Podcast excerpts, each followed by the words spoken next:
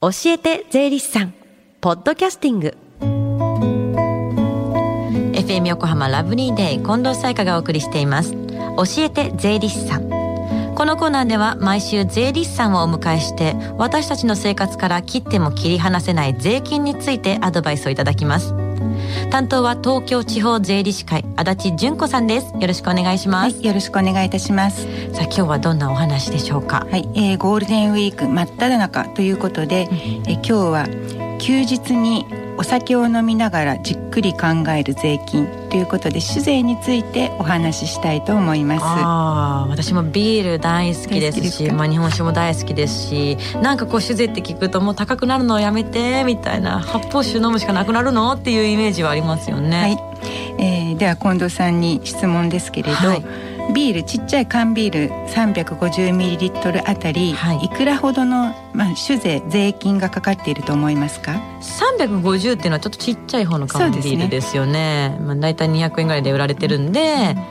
まあ、2 3 0円ぐらいですかね。そう。あの約4割が税金です、はい、4割酒税と消費税を合わせてなんですけれど、はい、でビールでは今酒税が77円で消費税が17円ほどかかっているので、うん、合わせてまあ94円から5円ほど変わっているので。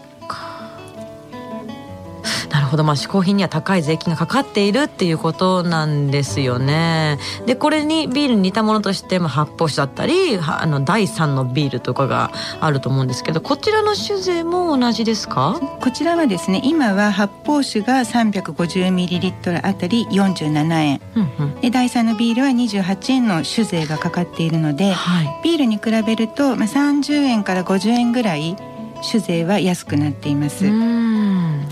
ほどで発泡酒や第3のビールは酒税が低いのででそのためあの販売価格も低く抑えることができますよね。うんですから飲料メーカーが企業努力で商品開発をしてその味を向上させビールに代わる飲み物として販売量の拡大に取り掛かってきた分野なんですね。うんなるほど、まあ、今の若い人たちビールあんまり飲まないとも聞きますけれどもビールの酒税が高いとなおさらという感じがしますよね。でそんな方には、まあ、朗報だと思うんですけれど、はい、今年のあの改正で酒税があの少し変わります。で概略はですねビールの酒税を下げて発泡酒第3のビールの酒税を上げていく。はいでこれらの酒税を一本化していくというものです。うん、ですぐにあの例えば来年から、えー、一律いくらになりますという改正ではなくてですね、はい、これから約10年かけて段階的にビールは引き下げていきもともと酒税の安かった第3のビールの酒税は引き上げる。で真ん中に位置していた発泡酒は9年ほどはそのまま現状維持としましてで最後9年目10年目あたりに今の3つのものが、えー、一律54.25円という酒税になるんですけれど、はい、同じになるんですね。これはこう時間をかけないといけないっていうのは急に起こっちゃうとまたマーケットもまたわーってなっちゃうっていうのもありますよね。でビールの税金が今あのだいたい4割ほどが、はい。酒税消費税がかかってるんですけれど、はい、まあ、これが3割ぐらいになる予定です、はい、だいぶ大きいですよね、まあ、ビール好きからすればシャーっていう話だと思うんですけれども。そうですね。ワインとか日本酒とか他のお酒はどうなるんですか、はい。えー、今は日本酒が一番酒税が高くて、うん、あのまあ、ワイン日本酒ワイン酎ハイというくくりなんですけれど、はいえー、350ml あたり日本酒は42円酒税がかかっています。うんでこれに対してワイン酎ハイなどは日本酒の約3分の228円なんですね。うんうん、でこちらも改正で日本酒は引き下げていきワインワイン酎ハイは上げていくで約10年後に一律35円に一本化される予定です。なるほど。じゃあ日本酒はちょっとまあ値下がりしてワイン酎ハイは値上がりするっていうことですね。そうですね。で私はワインあのワイン大好きなので、うん、まあほぼ毎日飲んでますのでまあこれは家計にとってね毎日だとそうですね。大変な改正かなとは思うんですけれど、はい、まあ、ただ飲んで一番美味しいのは日本酒かなと思ってる節もあるので。シフトしていく？これ。そうですね、うん、でも結構まあ、ワインも日本酒も次の日残るじゃ残り残りますかね適量ですよね。そうですね。量は気をつけなきゃいけないっていうのはあると思うんですけどもでもまあ足立さんからすれば日本酒の酒税がちょっと下がるっていうのはいい話になりませんか、ねうん、まあ、個人的にはその点については大歓迎なんですけれど、はい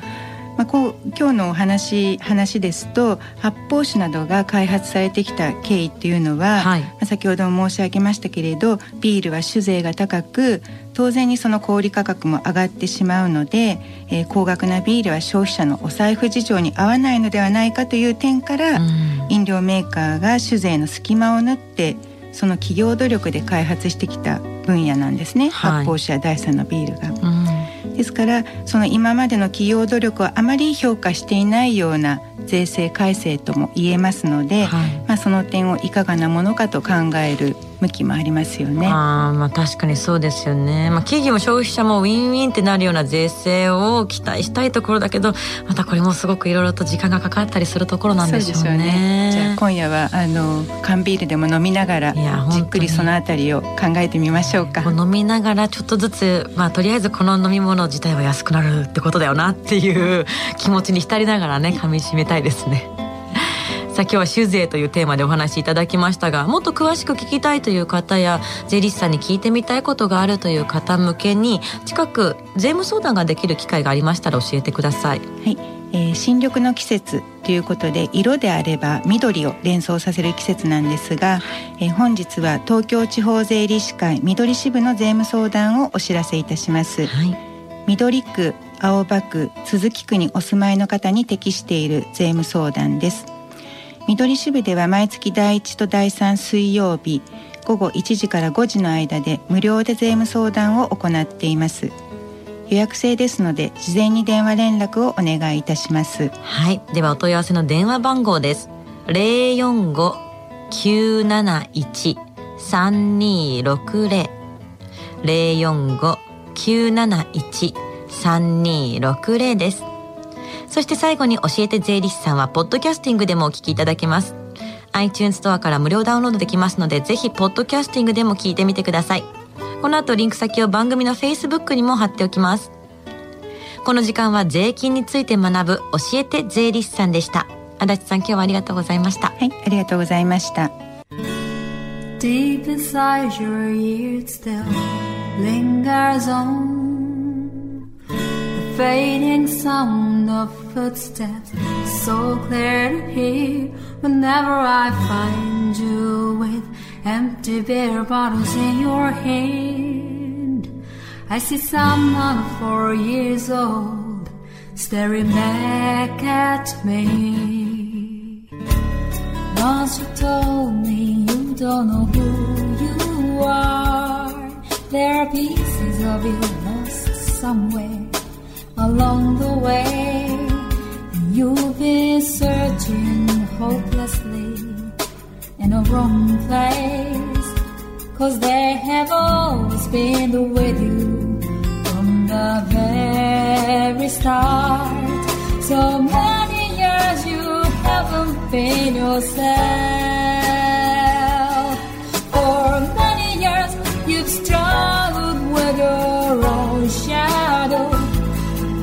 And now you're slowly getting